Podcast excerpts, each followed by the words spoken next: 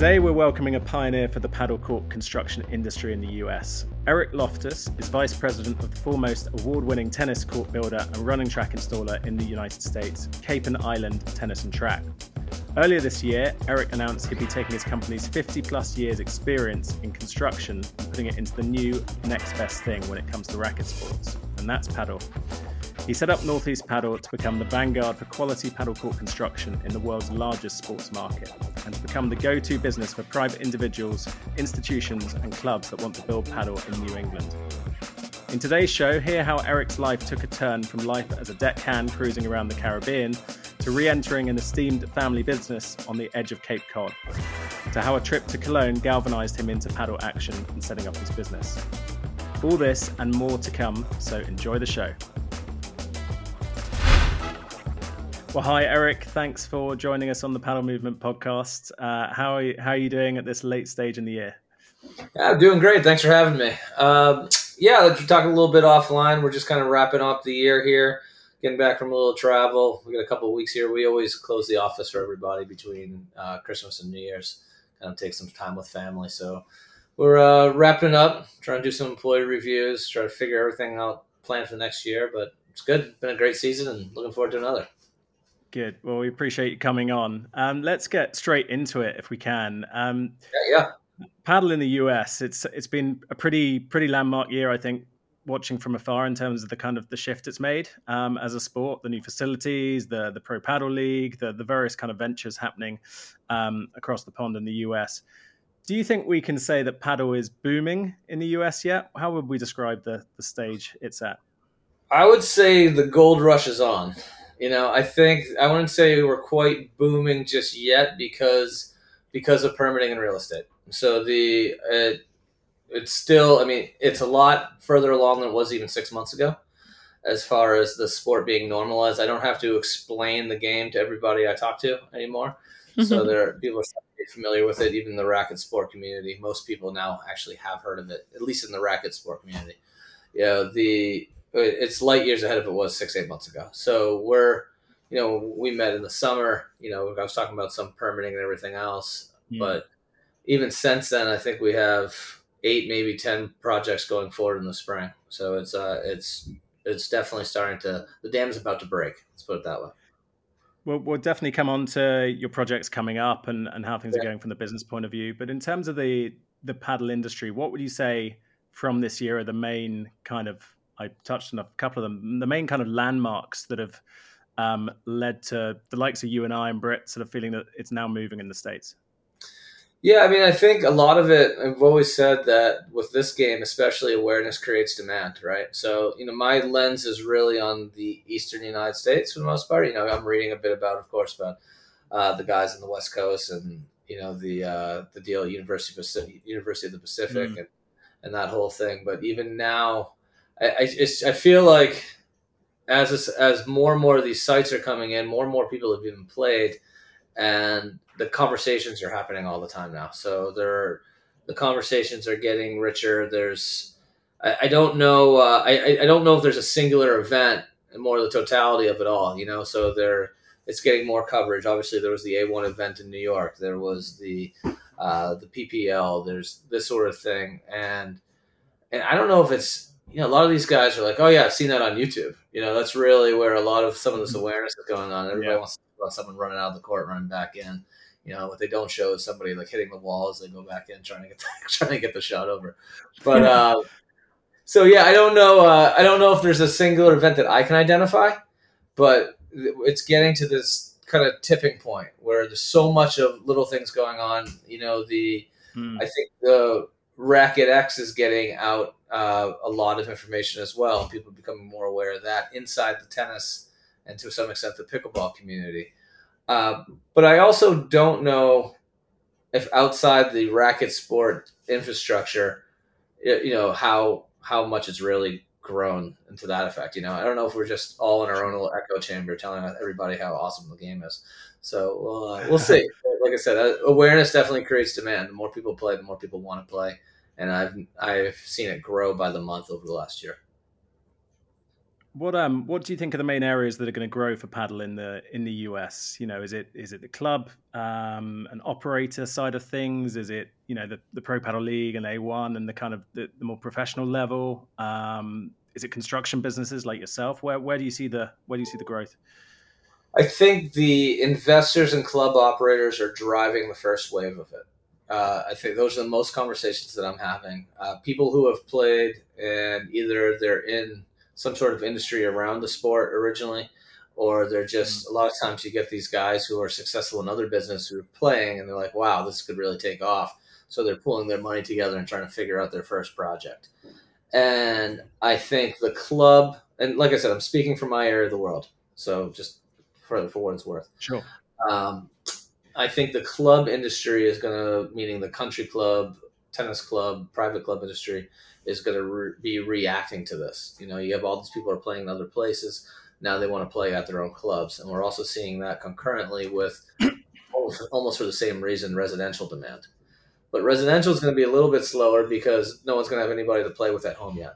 So there's not enough players out there to really get it going. You know. So mm-hmm. if I would say the waves, yeah. So I'd be the waves would be. Um, the waves I think are being driven by. I mean, it's definitely being driven by the operators and the investor side right now, uh, as far as everything I can tell. And I think the other uh, the other two wings are going to grow with it. I don't see municipal. Maybe I mean, if the sport grows to some extreme amount, you'll get some block and asphalt type courts, but I don't see the municipal market really wanting to get into maintaining these things, at least in our part of the world. And what's what's your view as a padel enthusiast and someone that's you know started a business in in this sport? What's what's your views on the the other P, pickleball?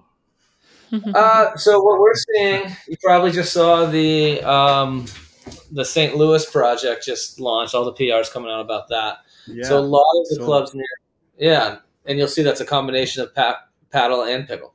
So hmm. I think it's very smart to start out that way uh, there's and New England's happening the same way because it's a known quantity. You're going to get people in the door who want to play in the cold months, right? So now you get get somebody coming in. You got customers right off the bat, and now you have this other sport. They're looking over their shoulder and watching people playing, and you know obviously there's going to be some curiosity to transfer between the two. Um, I think if you're building a pickleball only club right now, I think you're kind of missing the boat, and you should be thinking padel and there, I mean, we can get into some of the limitations on why that can and can't work in different places. But uh, I think that model is uh, going to be a very successful one in the U.S. Of, putting both in the same kind of private club or public club, pay to play club.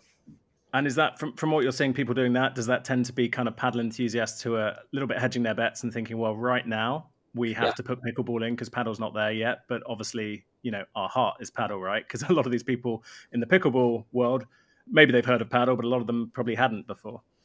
Yeah, I mean, a lot of them exactly right because you can always just put if you're just painting the floor, so to speak, for um, for pickle. That's an oversimplification, but you can definitely put courts, more padel courts, on top of that area. Should the market go? Like I have, you know, a lot of these guys are pure business guys, and they're just they're going to sit there and play both and they're going to run the metrics, and whichever one's more successful, they're going to shift one way or the other, and they're you know they're trying to make a run at it from a profitability standpoint. Have yeah. you have you played both sports?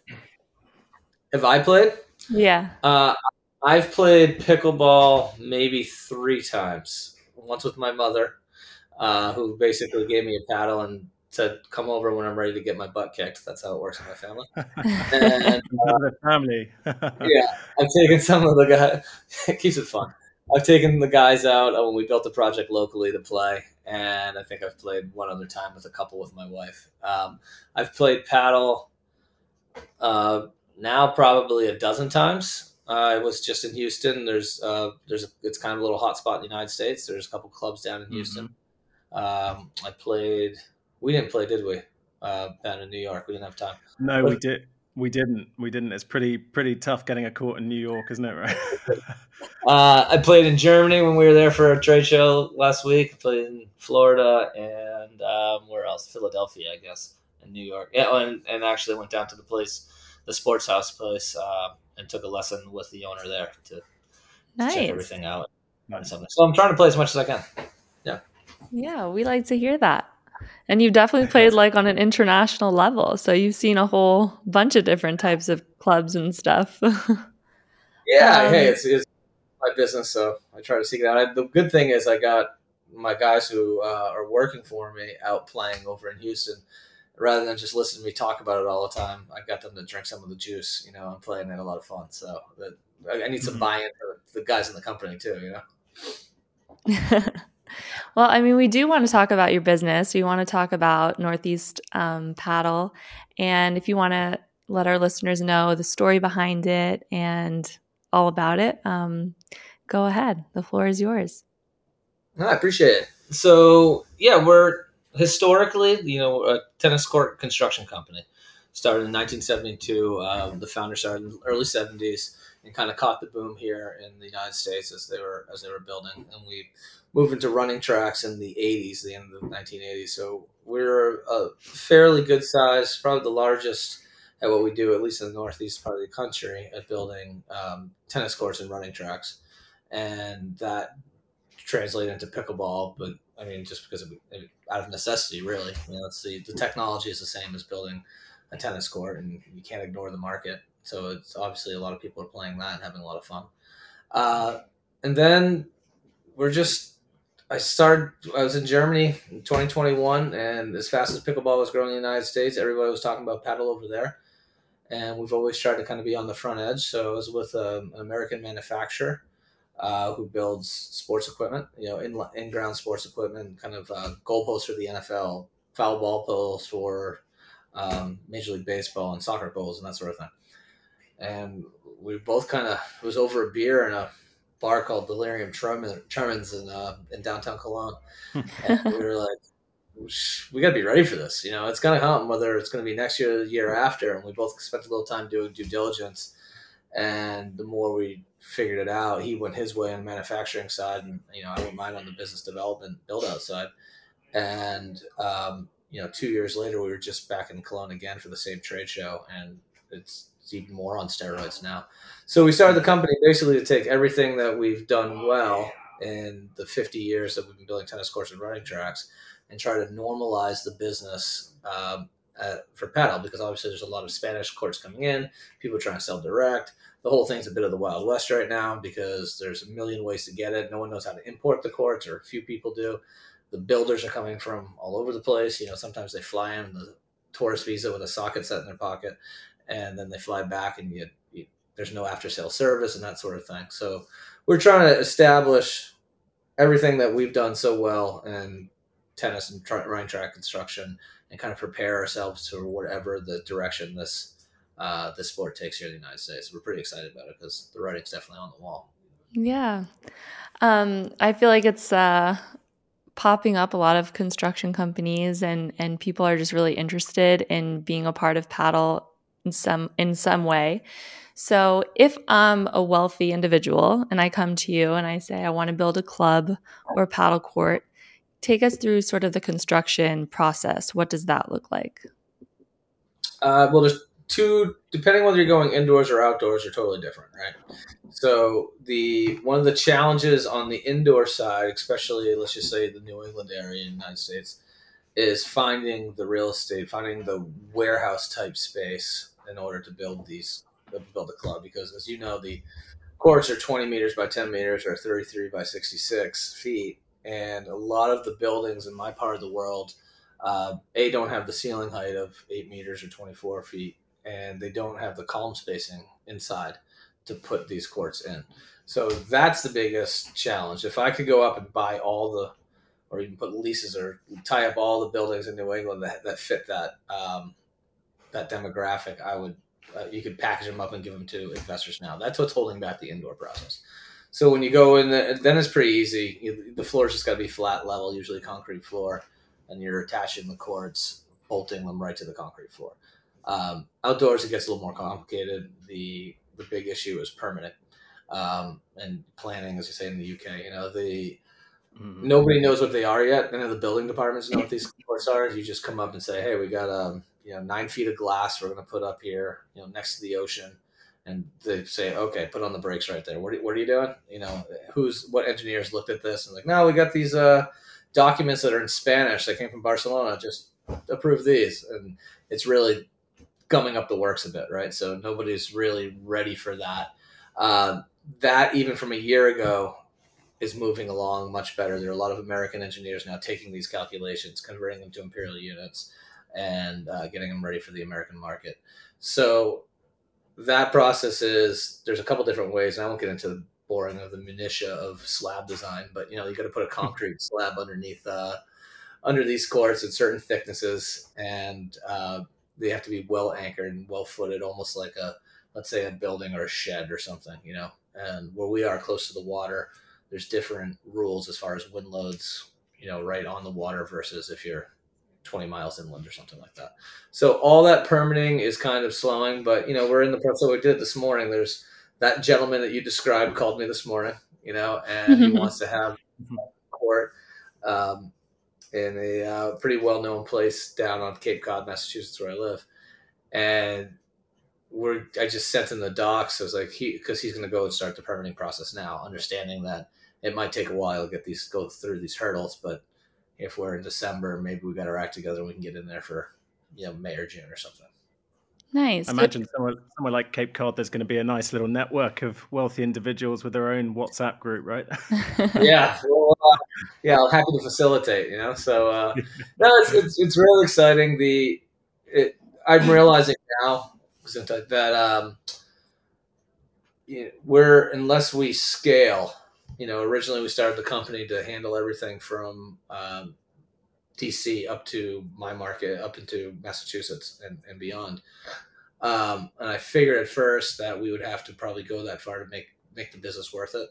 I'm realizing now that I'm not, I might not be able to keep up with local demand right out, right away. So it's um, we're anticipating that and trying to make strategic investments where we can to make sure we can anticipate because we want to make sure whatever we do, we do very well and that's why it's taken us a couple years to really kind of wade into the market and do make we do our due diligence.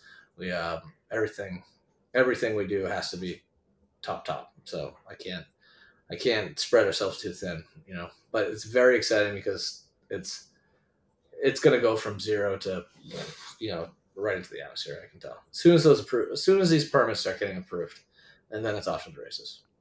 So that's really the the slowest part of the process. It's getting those permits approved versus actually like build the building part or in terms of like time frame how, how long does it take to actually get one court put in something like that? Well if there if you're not if you're not figure if you're going to build this slab and everything else you know figure a couple weeks. You can get a court in with guys who know what they're doing um, you know in four five six days no sweat. So that part that part's easy uh, compared to honestly compared to a lot of the other things we build that take a lot longer, a lot more complex. Uh, the good thing about these is that there's they're they come come in a container. They're the measurements are exact. They're set. I said they're like an erector set. You just got you know it's, it's bolt together construction. So I'm not saying it's easy. Anybody can do it, but it's also if you have a construction background, the learning curve is pretty steep. You want don't want to drop the glass though. I'll tell you that. Uh-huh. Um, and if you could talk a little bit about where your projects are located in the States and maybe a client success story, one of your favorite projects that you worked on, so that maybe our listeners can go check it out one day. Yeah, so the so we've been working we're working on a lot of projects concurrently from right now at different stages of conception to actual impl- implementation um, from I guess Maryland now all the way up to the North Shore of Massachusetts. Most of everything that we're really concentrating here is to make sure we can do a good job is in the New England states, which is uh, with our tennis court market as well. You know, so we mm-hmm. have the, the guys that um, I really can't wait to see them get going. Is the, the club's going to launch here in April, so um, it'll be in the Boston area. Um, we, I'm we're still because they haven't done. I don't want to go and jump the gun because they haven't done their grand opening, any of their marketing yet, and their big splash. So I'm not going to reveal too too much just yet. But these guys have been working real hard. They're fairly young. Uh, they're smart. They're diligent, and they've overcome each hurdle. And they're gonna be. They're gonna hit the hit the ground like gangbusters. It's gonna be really really great. If you maybe when we do a follow up uh, interview here a year from now, I can um, I can really direct your listeners where they can go play. the only open public court right now is still uh, in New England, in the six New England states, is down in, in Norwalk, Connecticut, which is fairly close to New York. Okay. We'll take you up on that one year from today. Yeah, yeah count, count us in. um, can you talk, Eric, a little bit about, um, I suppose, yeah, who, who, you expect your average client to be? So obviously on the tennis side, tennis and, and um, running track, you've had, you know, you've worked with the top colleges, the boarding schools, you know, some really prestigious institutions, and obviously private individuals. I'm sure. Talk about, you know, who, who's the average client or average clients going to be for for padel? Yeah, I think the um, like I said, the club market looks like it's going to be the first first going. So the, the investors and you know these guys uh, come from a background in commercial real estate. I really appreciate all the financial modeling around that. I think it's it's very interesting, and I like when people can make clinical decisions based on the numbers. So I really like working with a lot of these guys. You know the um, the numbers work. You know almost every way you slice it, which is great. I think those guys are definitely going to be they're all trying to be first through third movers right now, you know, through the market and, and, and get a footprint established. The residential market is going to be very similar to our tennis court, uh, tennis court market, you know, that demographic. The, uh, like I said, the fellow I was talking to this morning has, had already has a tennis court we, uh, that we built for him. He's got a house in Miami. So he's mm-hmm. going to come up. We originally wanted to take, he wanted to build a pickleball court next to the uh, tennis court. And he called me this morning and said, "No, just put just put lines on the tennis court. I'll get a portable net for pickleball. Let's build a padel court." And that's hmm. the, that, so. I think that's going to be very. Once these guys and gals start playing at the avail- the clubs that are in the area, you're going to see that residential boom. So that's going to be very similar to. Go ahead.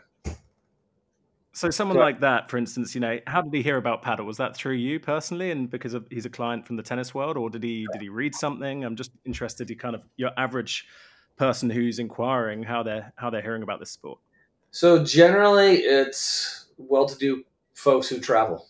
You know, you have a lot of, um, you know, especially in the Cape and Islands, and you have a lot of people kind of fly internationally and this and that. Um, some of the first court we ever built was for um, guy owned a, a bank in California, but he did a lot of business in Argentina. So we built 25 years ago. We built a um, Har-Tru, court out of Har-Tru, which is you know subsurface irrigated green clay. Uh, what do they call it in Europe? It's um, top clay. There's a different brand name over in Europe, but um, anyway, it's subsurface irrigated green clay court, and it's and it had cement block wall, almost like the original padel courts. And what's kind of neat about this place is it's in a very historic area of on Martha's Vineyard, a town called Edgartown, where you can't build one of these things in the middle of a historic district, right? So he built in what looks like a guest house. You walk hmm. through the front door of almost like this beautiful eh, Victorian guest house, but it's a mm-hmm. false front of the wall. You walk through the door and you're in the waiting area of the padel court. The rest of the house is actually the block of the padel court. It's really, really neat. Wow. So, but we had no idea. Um, we had no idea what it was when they told us to build it. It was like, all right, just give us the dimensions, we'll figure it out. Right? This is 25 years of sports here. It might be the first one in the states. I don't know, but um, so that is we're seeing on the residential side the typical client. Hmm. The typical investor club guys, really in my area, have played at the clubs in New York or have played somewhere else, and now they're like they see the writing on the wall. They're business guys. They hmm. uh, they know how they know how to execute this stuff, and they're like, all right, let's let's get this thing going. And you talked changing tack a bit. You talked a little bit before about the the kind of substandard processes you've kind of witnessed, I guess, in the early stages of padel in the US in terms of um, yeah importing of courts and um, and those perhaps not having the right permissions or work permits to install them and and you know the kind of wild west nature which hopefully will settle down. I know a big part of what you're trying to do and have done obviously with tennis but want to do with northeast padel is to you know quality first to make sure things are done the right way. Um, and it's kind of you know you're building a reputation for the industry as well as your company. Talk a little bit you know i guess in more detail if you can about some of those substandard processes and where there needs to be improvement yeah, it's funny that you asked that because it was I got a little bit more um, eye-opening news on that when I was down. I think I mentioned offline that this last weekend we were at the American Sports Builders Association technical meeting, which mm. happens with um, happens once a year in the first week in December all the time. And what it is, the American Sports Builders it works with all the governing bodies in the United States about setting standards on construction. You know, when uh, pickleball first took and people were building them any which way we stopped and came up with uh, like a pickleball court construction manual, you know, that we were kind of involved in to set the standard. We bring all the contractors and designers together, and the organization, and we have leadership roles in that organization. Um, essentially, set the standards that the rest of the country can build, so everybody knows they're getting the same amount of quality. So this last mm-hmm. weekend, uh, I was speaking um, on just did a Padel 101, a very basic uh, overview with another gentleman about you know how the game is played and how the courts are built. And then during the roundtable afterwards, I was asking a lot of questions on how they're constructed and uh, and what everybody's doing, and it was all over the place. No, there were. I realized right now there has to be some standardization on how these slabs and how this, basically how the base of these things are built. What are the minimum requirements for um, mm-hmm. uh, the courts themselves? Right now, you can buy a court from Spain, Italy, U.S., China, and there's all sorts of kind of horror stories. One guy was showing me pictures of a cord that he bought. It came in a container, and like the some of the holes were drilled where the nuts are supposed to go, the bolts are supposed to go, and some of them weren't. Like they were, it was, it was just to, total wild west, right? So, uh, yeah, you're seeing people are so excited about the game they don't know what they're buying, and to some extent they're being a little bit naive because they just want to get this thing done. And a lot of these developers are so price driven. Like, well, I can get you know Chinese core for nine thousand dollars. Well, you can. And I'm not saying I don't know which. but I'm sure there's some reputable companies, but you also don't know what you're getting, and mm-hmm. it shows up here and it might not be what you expect, right? So mm-hmm. the other the other aspect is that you know these things get caught in um, in customs or at the port, and people know how to get them or how the logistics, how to unload the glass, and how to do it correctly. And if you drop something on, it's like you can run back to Spain and get another panel. You know the and the other thing is it's very true as you brought up earlier is because there aren't U.S. based installation teams uh, or many of them yet. A lot of the installers are coming over essentially on tourist visas from Europe, and uh, they come over for a few days. They build the courts, they fly back. Not exactly papered, not exactly legal to work here. And if you're a club owner and you're doing that right off the bat, I mean, you're at risk in a very litigious society. You know, say something mm-hmm. happened. You know, it's uh, yeah. it's just to put all the time and money not to do it right. So what we came in with Northeast Padel is say, hey, listen, we understand the import process. We have U.S. based crews who are fully papered. We're after sales service. If something happens, I'm right here on the phone. You know, we're coming in here. We got a 50 year track record in construction. We're yeah, you know, we're the most award winning company in the country at what we do, and we want to make sure that your project goes as planned. And yeah, it's going to cost a little bit more, uh, not huge percentages more than kind of going at piecemeal, but there's peace of mind, and you know that you have a project yeah. like we're we're going to partner with you for the long haul. And it's worked so well in the other parts of our business that uh, I think the type of clients that we want mm. are the type that we're going to attract with this business model. Uh, and, and, kind of this is probably a bit early to be talking about legacy, but we're going to talk about it anyway.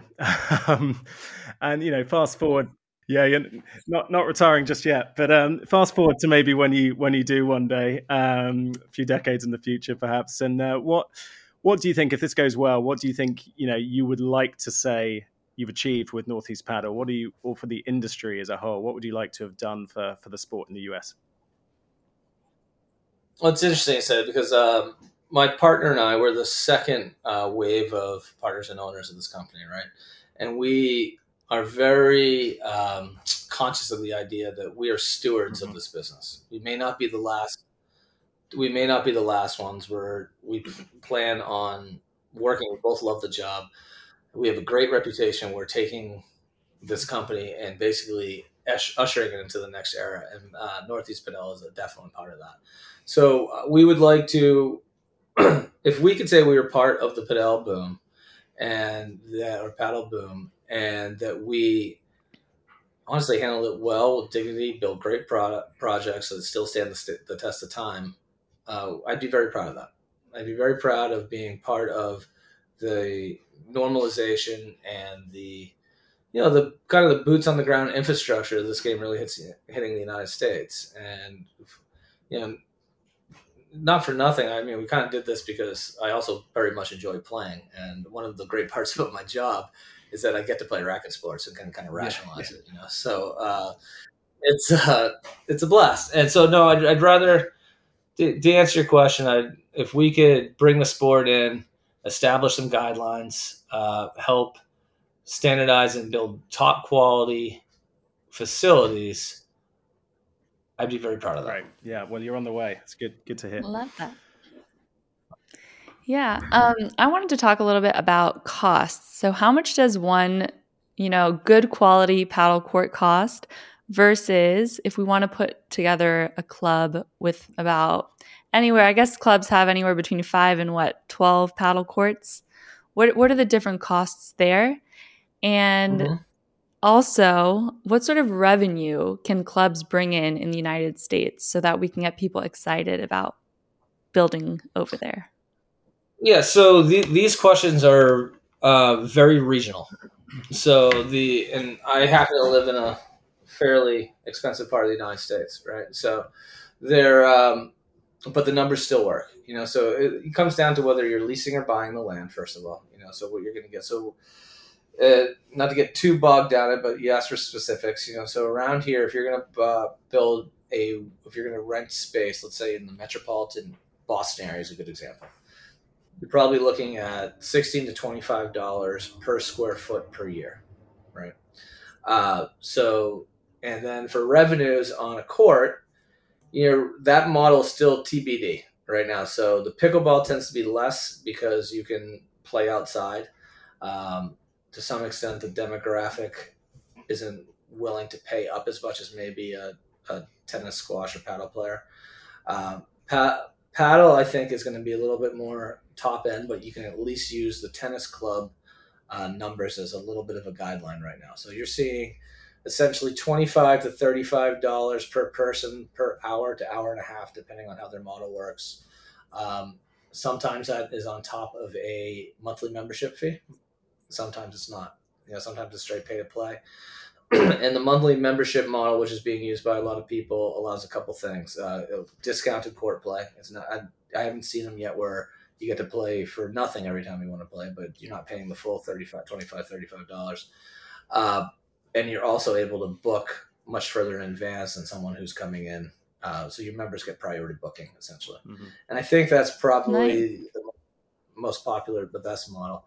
Court costs, um, you're seeing, let's just say that you're bringing the court in or you're buying it here installed, depending on the model, you know, you have the pillar uh, pillar course versus panoramic versus a couple different things. I would expect for the court cost install once your base is prepped, whether you have an inside um, inside uh, warehouse floor or you have a let's say a slab ready uh, outside already built, you're probably looking at anywhere from to do it good quality court install correctly. You're looking anywhere from sixty to eighty thousand dollars right now. I don't know if that's going to hold up. Right now, the so many of the Spanish companies are deeply discounting their courts in order to get market share. There, it's uh, it's already becoming a crowded market for these manufacturers, and I don't know if everybody realizes that just yet. You know, you have there are 15 companies out of Spain alone that are trying to become the number one player in the United States market. Now there are U.S. sales guys on the ground. There's uh, this all that infrastructure is developing, and a lot of them are trying to build distrib- distribution networks, and part of that is loss leader, right? They're coming in there, they're discounting their courts in order to get name and market share. Most consumers don't know the difference between any of the courts yet, so they don't. They're just looking to play. Um, slab construction, a typical court retail in my market is probably thirty-five, forty thousand dollars. So you're looking at, you know, out. Let's say an outdoor private homeowner, that sort of thing. You're probably looking at about 110 to 130 thousand dollars, depending on the model you choose. Um, you know, built out in your backyard. It's a little bit different economies of scale for the clubs. You know, there's some there's some discounts, obviously, if you're um, you're mobilizing once and you're putting the teams that are putting everything up at once. So there's, I mean, we can get into deep financial modeling if you want, but the um, the the numbers work with those real estate parameters and those costs yeah. and those revenue projections. Yeah, that was definitely very helpful.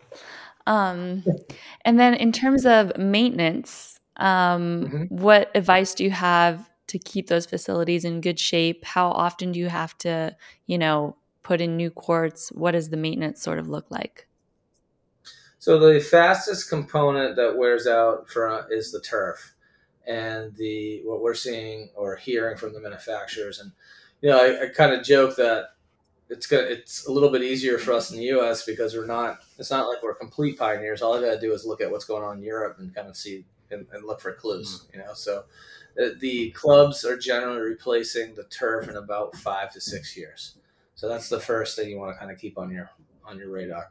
Um, I would have some extra glass or have guys like us with extra glass on, on hand just in case. You know, it's very sturdy stuff, but just in case something happens. Um, at least you just have the, that in the wings. You know, there's daily cleaning and brushing and that sort of thing. But what I think isn't happening, especially with a lot of these cords that are just bought in the in the installers take off, you never see them again, is nobody really knows about you know checking the connections, checking the bolts, making sure that it's not a little bit loose. Periodically having like a routine, almost like pre-flight before you go into an air before a pilot gets in the uh, in the cockpit. You know, every two weeks you'd be checking those bolts, look for loose glass, hmm. um, checking the connections on the lights, that sort of thing, and you know, just like anything else, uh, you know, a uh, ounce of prevention is worth a pound of cure, right? So if you're staying on top of that, uh, your cords are going to last. I mean, a very long time. You know, indoors it could last essentially indefinitely. Sure. These very, especially the more well built ones. And you mentioned like uh, two different types of quartz, panoramic versus pillar. Can you talk yeah. a little bit about the difference? Yeah, all it does, I uh, picture it. Think of like a big plate glass window in a in your living room or your or, or your uh, in a restaurant or something. You you basically have less obstructions of the glass from a viewing standpoint on the outside of the court in the panoramic, and that's much better for television. Uh, they're able to see more of the court. The pillars are a little sturdier. Uh, there's obviously less glass to worry about. There's uh, so if you're outdoor residential, prob especially in my area where you can get some velocity uh, of wind, I'd probably recommend using the pillar court. Although now you know they just built. Um, just saw that Paddle Guest just built a hurricane proof hurricane panoramic court in uh, in Florida. So it's all super dynamic. It's everything's being innovated. It's all going to change. Um, you know, like I said, a year from now we could be totally different. But the, you know, the cool thing is, is you're we're at the beginning of it. You know, at the beginning of the run. You know, and seeing how uh, everybody adapts. and there are a lot of smart people making smart decisions and and trying to build the best product they can. Yeah. yeah. And my last question for you um, is what does your dream padel club look like? How many courts does it have? Where is it located? What amenities? What what can um, we see for for your dream padel club? I would put it right next door to my office. first of all, uh, and I, and I I tried a little bit. We actually tried to get a, a, piece of land, but while I was thinking about it, somebody went and did it. So good on them. Uh, there, I would probably say, you know, we're seeing three to four courts right now, just at the beginning. Uh, we're not seeing the big six, eight, 12. I think that'll come, but with a, you know, with awareness, I would think uh, three to four courts right here, um, and amenities. You know, we're simple. You know, we just want um, maybe maybe some lockers, definitely a bar. You know, some comfortable out afterwards. You know, the uh, I thought I thought the reserve in Manhattan, their pop up course. But I, did you see I've those not. I've only seen pictures of them, but um, yeah, I know they were. They did it really, yeah, they did it really nicely on. You could and very very simple and a little bit modern. I'd have to bring somebody in to kind of modern it up a little bit. You can kind of tell that I have a little bit old, outdated taste, but uh, I, I, appreciate it and I know my limitations. So I would have, I would have a cool one thing about the uh, these clubs. They tend to be a little bit trendy and cool, you know, and I, I like it. I like the uh, you know there was you know like Ibiza techno music playing at the reserve when we played, you know, and it was uh, it was just a funky vibe to it. And obviously the courts are really architecturally cool to look at too. So I would have a little bit modern you know, I've joked with Ben about it, like a, a Formula One style yeah, type Formula One analogy. feel yeah. to it. Love awesome. it. That's what I. Amazing, Eric. Thanks so much. We uh, before we let you go, we have um, some quick fire questions we always ask our guests, and I usually leave these to Britt. I'm going to leave them to her again. I think you came up with them, Britt. But um, uh, yeah, fire away. Yeah. So, um, dinner party guests, you're allowed to invite three famous people in the past or present. Who's joining you for dinner? Oh boy. Um, I'd probably stay in the past. And my wife always jokes that I, my friends are older because I always want to learn mm-hmm. something from people. You know, like oh, the young guys don't have anything to teach me. So I'd probably have uh, somebody who, I, like an early explorer, probably would be cool. I think you know. Um, Marco Polo, Magellan, somebody who was seeing the world for the first time and uh, and being able to experience that whole thing. I'm, I'm kind of jealous that most of the world's been discovered. I guess you can drop into the heart of Borneo or something and still uh, find some cannibals and cool stuff over there. But uh, I feel like uh, I'm born a little too late in that respect. Um, other than that, I think I think the Dalai Lama or the Buddha would be kind of cool. You know, there'd be. Uh, I always try to I'm not great at it, but I always try to have some sort of sense of consciousness of what's going on in the world, and I think it's kind of an ongoing journey mm-hmm. for me. But um, like I got a lot of, a lot of work to do. a lot of work to do. Um, and then beyond that, someone who has built a like a, a good size business, but done it holistically, done it from a standpoint of you know not greed. Like we try to build we understand, like I said, we're stewards of this company. We also employ a lot of people, and we're responsible for their lives and putting food on their table and that sort of thing. So there's, um, and I probably have to do a little research on exactly how who that would be, but a philanthropical businessman who's who's done great things would be just, my, my third guest. Just um, nice. Eric, on the on the topic of travel and uh, exploring, we didn't didn't touch on. You know, you had an interesting time, didn't you, before Cape and Island, um, you know, traveling around the world, traveling around the world, or on the Caribbean, maybe it was, uh, as a boat hand and uh, sailing. And tell us about that adventure because that's quite a quite a jump to then getting into tennis court construction. Yeah, you can see I kind of stay in these leisure activities, right? so apparently, uh, yeah, I blame both Indiana Jones and Jimmy Buffett together as far as uh, kind of inspiring me to jump on a sailboat. I knew uh, after college that I didn't I didn't know what I wanted to do. I wasn't ready to go work in an office, that's for sure. So uh, I was driving a boat over in Martha's Vineyard, and I was talking to anybody who listened to me about going down to the Caribbean. And this couple took me on. Uh, she was British. She just she was from Yorkshire. She had only sailed dinghies up in the Lakes region, yeah. and uh, had no no big boat experience. He uh, Sorry, he was. Uh, she was great. She was fantastic. She taught me a lot of manners, Yorkshire puddings, how to eat still. a whole lot of podcast. So, uh, yeah, yeah. Uh, and I and, and her husband and I kind of overstated my sailing experience. And about the second day in on our seven month trip down through uh, the Caribbean to Trinidad, he realized that maybe I wasn't as good as I thought or said I was. So it's like, well, we're too far away to put you ashore. So uh, it's like, why don't I teach you instead?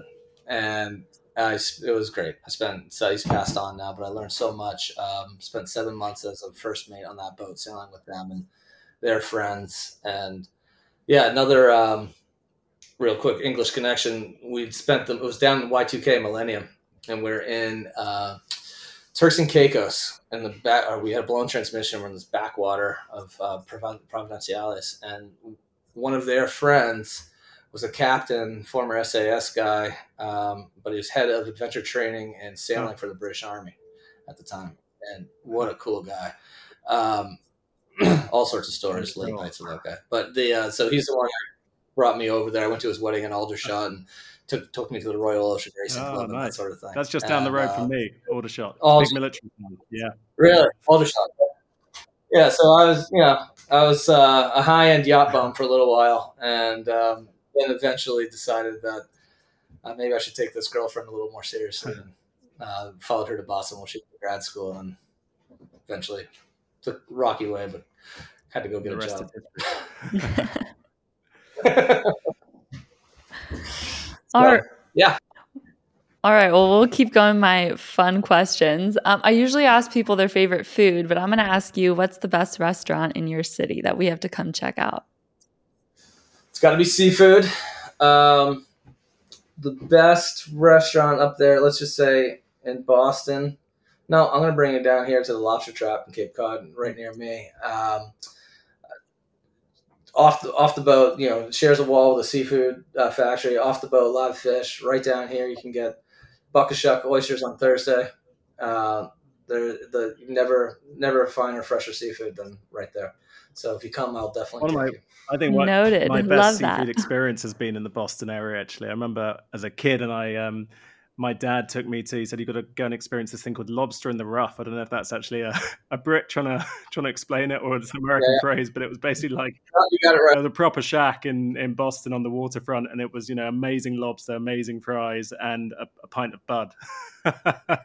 and it was just so kind of authentic and so kind of unfussy. It was great, and that was my uh, yeah my kind of en- entry to seafood. Uh, maybe not the bud. I was pretty young, but uh, I tried. No, that's exactly right. Keep it keep it fresh and keep it yeah. pretty basic. All right, a few more questions for you, Eric. Best movie or book of all time? Best. I don't really watch movies all that time, so all my movies would be from probably the 1990s or before. Uh, best book. I read a book. I don't know. Um, read a book called Shantaram. Have you ever have you ever seen that? It was originally uh, an Australian. Uh, here's the reason I say that. I tend to stick with nonfiction. I, I, read a lot of learning books, and every once in a while, tell, somebody tells me you should really like see what's going on in the rest of the world mm-hmm. and slow down and enjoy it. But the uh, so this is a fiction. Well, it's actually not. It's based on a true story. But this guy from Australia who broke out of jail and escaped to Mumbai and somehow he joined the resistance of like the um, Indian forces going into Afghanistan, and like his descriptions, it's a it's like seven eight hundred pages, and his descriptions of like the city and the underground life and uh, and kind of the insurgents going on is, like nothing I've ever seen. So that that would be a book, and I the author's name eludes me, but I would say Shantaram my favorite non my favorite fictional or story. Nice. Um, all right, this one we usually say what's your pre-match song, but maybe it might be what's your go-to karaoke song. uh, you don't want me to sing karaoke. First of all, they, uh, that muse gets me. Uh, my music teacher in, in eighth grade said, "I'll give you a B if you just uh, become be the MC of the show. Don't play an instrument. You're screwing everybody else up." pre-match song. So I kind of partial to "Welcome to the Jungle" played really, really loudly by Guns N' Roses. As a, kind of like a, uh, the big scream of Axl Rose at the beginning. Amazing, love it. Album, and and last one, that's a classic. And last one, if you could have any superpower, what would you want? Probably fly. Probably fly. If I could yeah. fly like Superman wherever I want, yeah, that'd be great. Well, that's, that's it. You yeah. answered all the questions. Nothing more you can say on that. I think that's a good one. no, sorry. Yeah. well, thanks so much, guys. Eric, really enjoyable. Yeah, it was great fun. Thank great you, fun. Eric. Thanks so much for joining us, and uh, yeah, happy Christmas, and we'll uh, we'll speak to you soon. Same to you guys. Okay, well, thanks everyone for listening into this episode. We're really appreciative of all the listeners that have tuned in so far since we began a few months back. Um, please follow or subscribe to the show as we always ask you to. It really helps us grow and it helps us secure um, the best guests we can to have on the show for you in the, in the coming months. And don't forget to let us know your thoughts, as always, by sending us a 30 second voice note to thepadelmovement at gmail.com. Don't forget to tell us who you are, what you want us to talk about, or anything else, any questions you might want us to answer as well. And do check out our other shows, the Motormouth F1 podcast and the OMG MotoGP podcast, which are part of the Motormouth Media Network. And final thing, don't forget to follow us on socials as well. You can follow us at Padel Movement on Twitter or X, Padel Movement Pod on Instagram and TikTok as well. But for now and for the rest of the year, until we resume again in January, it's goodbye from Britt. Goodbye and happy holidays. And goodbye from me. Bye, everyone.